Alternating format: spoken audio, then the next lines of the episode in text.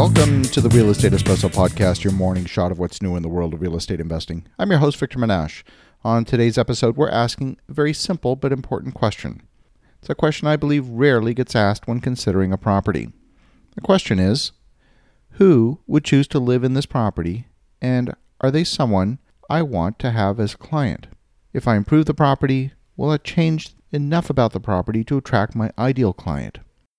If the property is a single-family home on a nice street with mature trees and all the surrounding properties are well-kept with new cars in the driveway, who is going to choose to live here?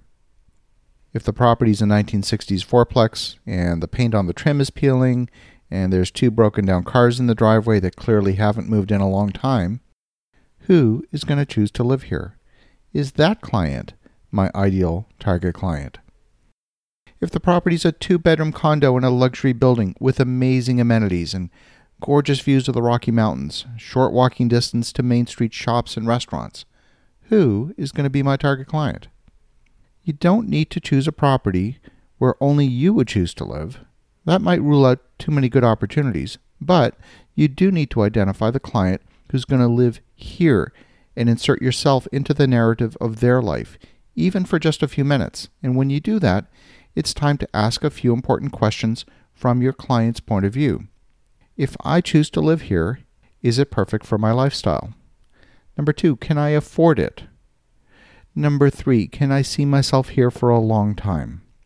And number four, when I invite my friends and family to visit, would they be proud of me for living here? These are very simple but powerful questions that may give you additional insight into the property that you're about to buy. This is what in marketing is often called the customer avatar. It's a specific individual. They exist in real life. They're your ideal client. You know them well. You know what they like. You know their values. You know, I have a friend that just recently bought a multifamily apartment complex.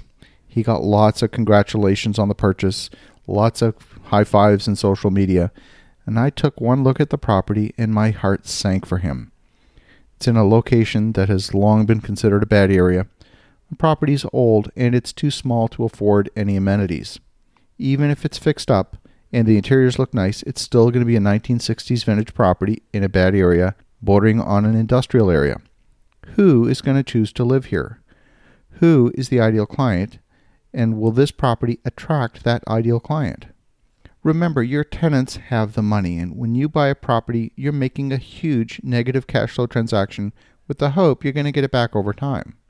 But in order to get it back, the money needs to transfer from your tenants to you. If they don't have the money, or if they're not your ideal tenant, it's not going to work. If the property is a C-class property in a good area and can attract good quality tenants, then there's a case to be made for investing in that property.